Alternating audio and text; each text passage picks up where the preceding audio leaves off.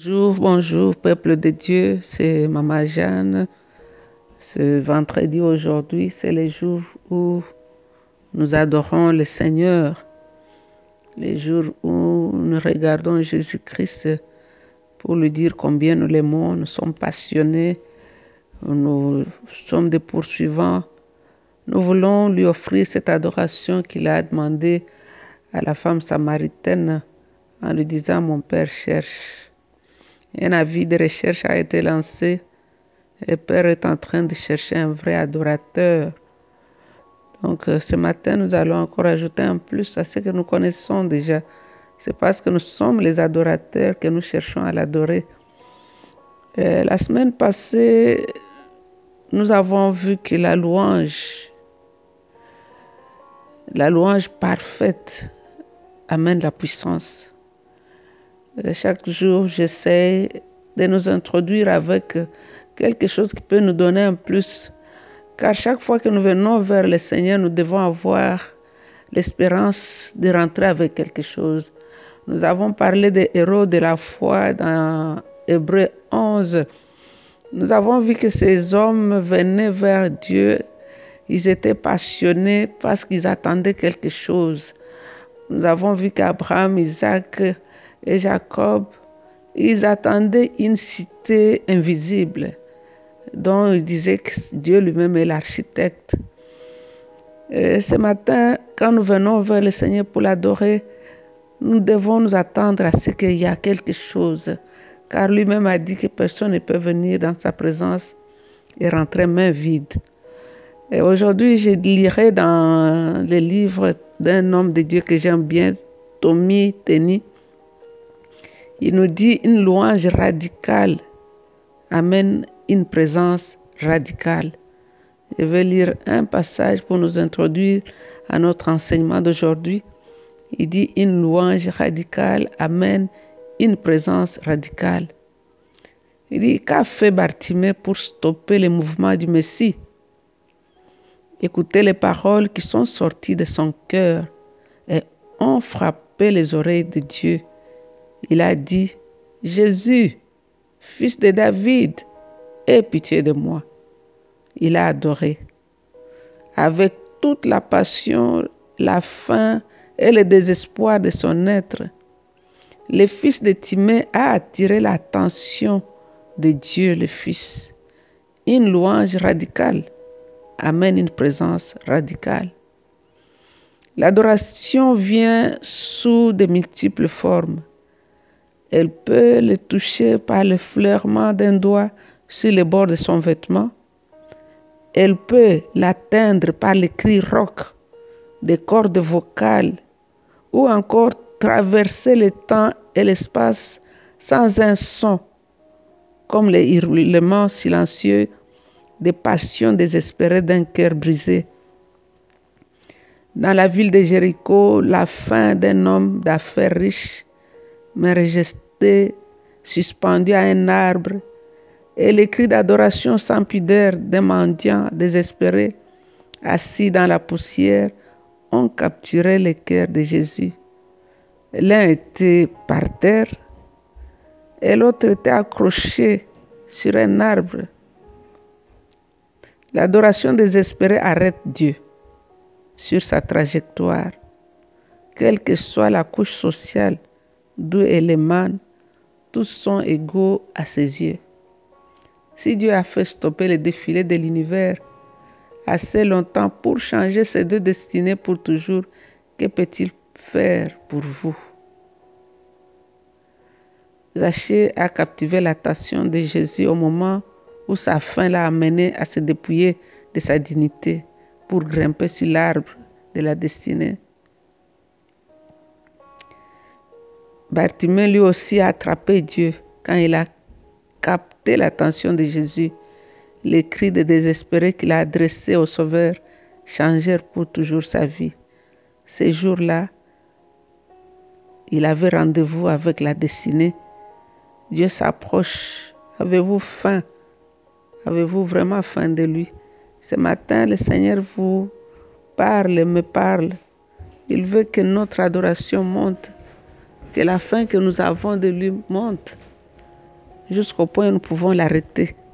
Je suis sûre que dans la ville où habitait Zachée ces jours-là, tous les magasins étaient remplis parce que Zachée avait adoré Jésus. Et Jésus est entré dans sa maison. Et Zachée a remboursé tout l'argent qu'il avait volé. les magasins de cette ville-là étaient bénis ces jours-là. Notre adoration va changer notre environnement, va changer nos villes et nos cités si nous sommes passionnés. Dieu veut qu'on l'adore avec passion. Dieu que nous puissions lui donner l'adoration sincère et radicale qui va amener un changement radical. Alors ce matin, euh, nous allons parler de jouer les instruments de musique dans la louange et l'adoration. C'est vrai, euh, nous avons parlé de l'expression musicale de la louange et l'adoration, mais aujourd'hui c'est jouer des instruments de musique. Parce que nous parlons de la louange biblique. Est-ce que nous allons voir ce que la Bible dit à propos des instruments? Dans le psaume 33, verset 2, la Bible nous dit Célébrez l'Éternel avec la harpe. Célébrez-le avec des luttes à dix cordes. La Bible nous exhorte aussi à jouer des instruments de musique dans la louange et l'adoration. Cela peut jouer un rôle très capital dans le temps de l'adoration et de la louange. La musique qui offre des louanges ou les musiciens qui offrent des louanges par les moyens de leur instrument devraient s'efforcer à aller au-delà de leurs capacités et prier que le Saint-Esprit puisse oindre leurs doigts, car par leur son de la musique, ils peuvent prophétiser, donner un message de la part du Seigneur. Donc il ne s'agit pas seulement ici de leur capacité humaine, mais de l'aide que le Saint-Esprit peut leur apporter en utilisant leurs doigts, leurs talents. Ils peuvent jouer réellement dans l'esprit. David jouait d'un instrument et Saül était délivré. Ça, c'est dans 1 Samuel 16, 23. 1 Chronique 23, 5. Donc, euh, la Bible nous parle de 4000 musiciens chargés de louer l'Éternel avec les instruments que David avait fabriqués pour célébrer l'Éternel. Donc, jouer les instruments pendant la louange et l'adoration pourra aussi établir une atmosphère qui nous conduit à l'exercice des dons spirituels. Dans l'Apocalypse 14, 2, 3, nous voyons qu'au ciel, on joue des instruments. Alors, quand les musiciens qui jouent les instruments jouent, ils ne doivent pas jouer pour un homme, mais ils doivent jouer pour adorer Dieu. Ils doivent jouer pour créer l'atmosphère de la présence de Dieu. Ils doivent jouer pour adorer le Seigneur. Dieu veut que nous puissions utiliser tous les moyens qu'il nous a mis autour de nous pour l'adorer.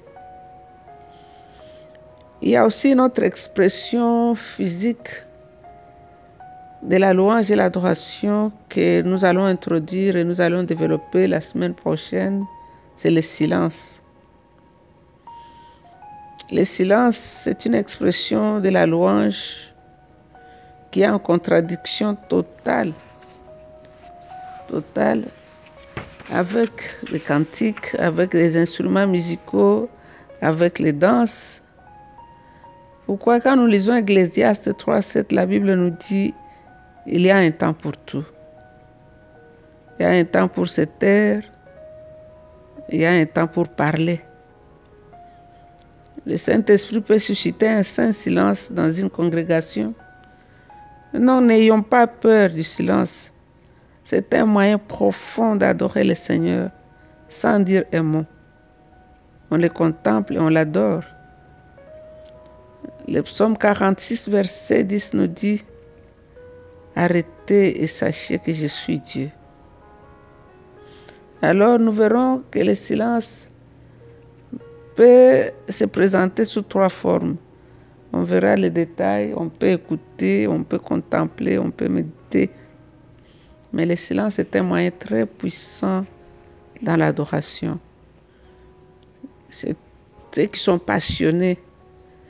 Nous pouvons voir le silence dans la Bible. Marie est arrivée dans la maison de Simon le lépreux où Jésus était invité pour un banquet. Marie n'avait pas été invitée, mais il y avait la passion et l'amour dans son cœur. Marie n'avait pas de chaise.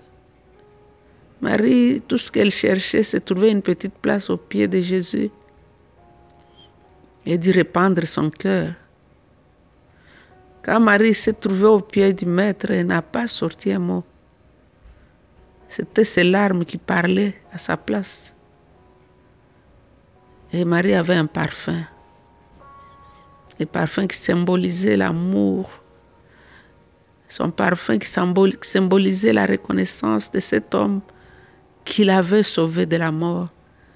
Car la première rencontre de Jésus avec Marie, Marie était condamnée à mort. Et quand Marie a quitté cette place-là, toutes les pierres qu'on avait amenées pour la lapider, elle en a fait un, un hôtel pour adorer Jésus, un monument. Chaque fois qu'elle y pensait, elle adorait Jésus.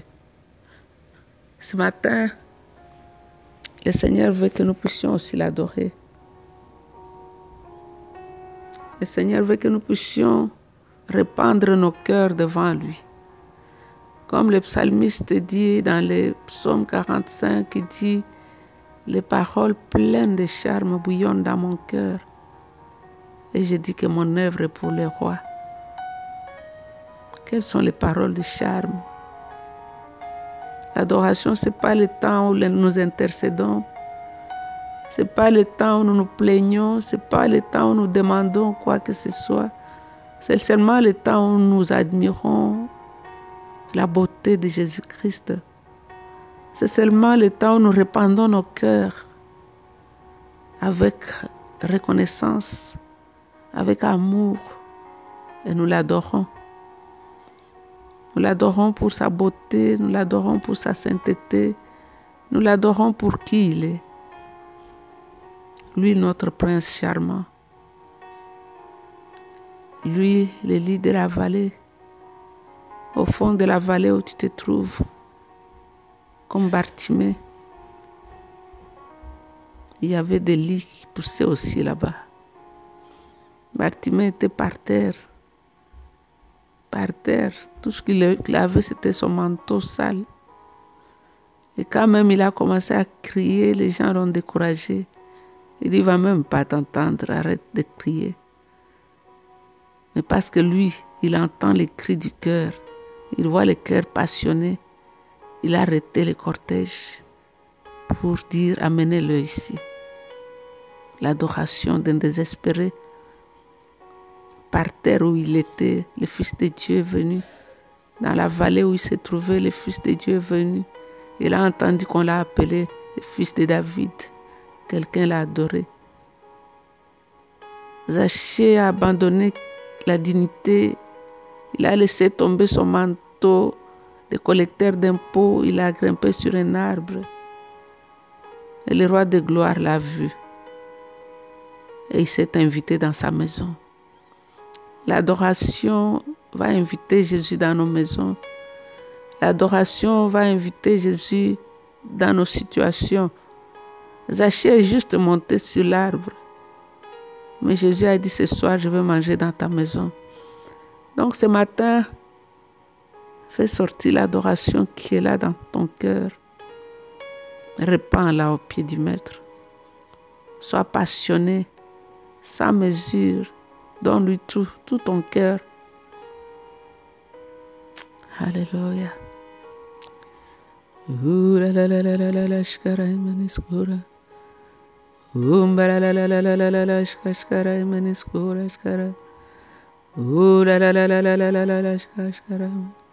Nous t'élevons, nous t'élevons, nous t'élevons. Le fils de David, nous t'élevons. Le roi des gloires, nous t'élevons. Jésus, nous t'adorons. Jésus, nous t'adorons. Tu es le roi. L'agneau immolé, nous t'élevons. Le fils de David, nous t'adorons. les lits de la vallée, la rose des sarons. Jésus, nous t'élevons, nous t'adorons. Oh, tu es Dieu. Jésus, tu es Dieu. Le roi de gloire, tu es Dieu. Sois béni, sois adoré. Tu es le commencement et la fin, Seigneur. Oh, tu mérites la louange et l'adoration. Tu es le plus beau parmi dix mille. Tu n'as ni commencement ni fin des jours, Seigneur. Oh, nous t'élevons, nous t'adorons. Thank you, Lord. Thank you, Jesus. Father, we love, we love you, we love you, we love you. Jesus, we love you. King of glory, we love you. Son of the living God, we love you. Lily in the valley, bright morning star, Son of the Most High God, King of majesty, darling of David, Jesus, we love you. Jesus, Jesus, darling of heaven, beautiful Savior, the risen King, the bridge across the open sea. Jesus, we love you. Alléluia. Nous t'aimons, Seigneur. Nous t'aimons, toi le grand roi. Nous t'aimons, toi le parfum de grande valeur. Ton nom est un parfum qui a été répandu. C'est à cause de ton nom qu'on t'aime, Seigneur. Car ton nom, ton nom est le nom que le Père a donné. Ton nom ressuscite les morts. Ton nom guérit les malades. Ton nom, tu es Dieu. Nous t'adorons ce matin. Nous t'exaltons ce matin. Nous te magnifions ce matin. Toi le chemin, la vérité et la vie. Sois adoré. Toi le puissant de Jacob, sois adoré. Toi Emmanuel, Dieu avec nous, sois adoré. Reçois l'adoration. Alléluia. Nous allons garder un moment de silence.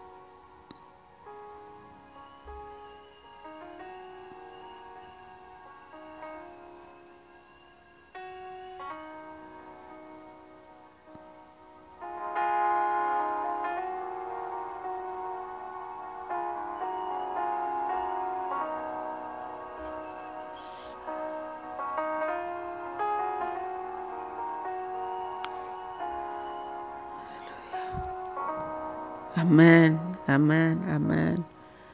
Ok, bonne journée, un jour de victoire, un jour de gloire. C'était encore une fois Maman Jeanne et les mamans d'adoration. Nous vous aimons. Soyez bénis. Bye.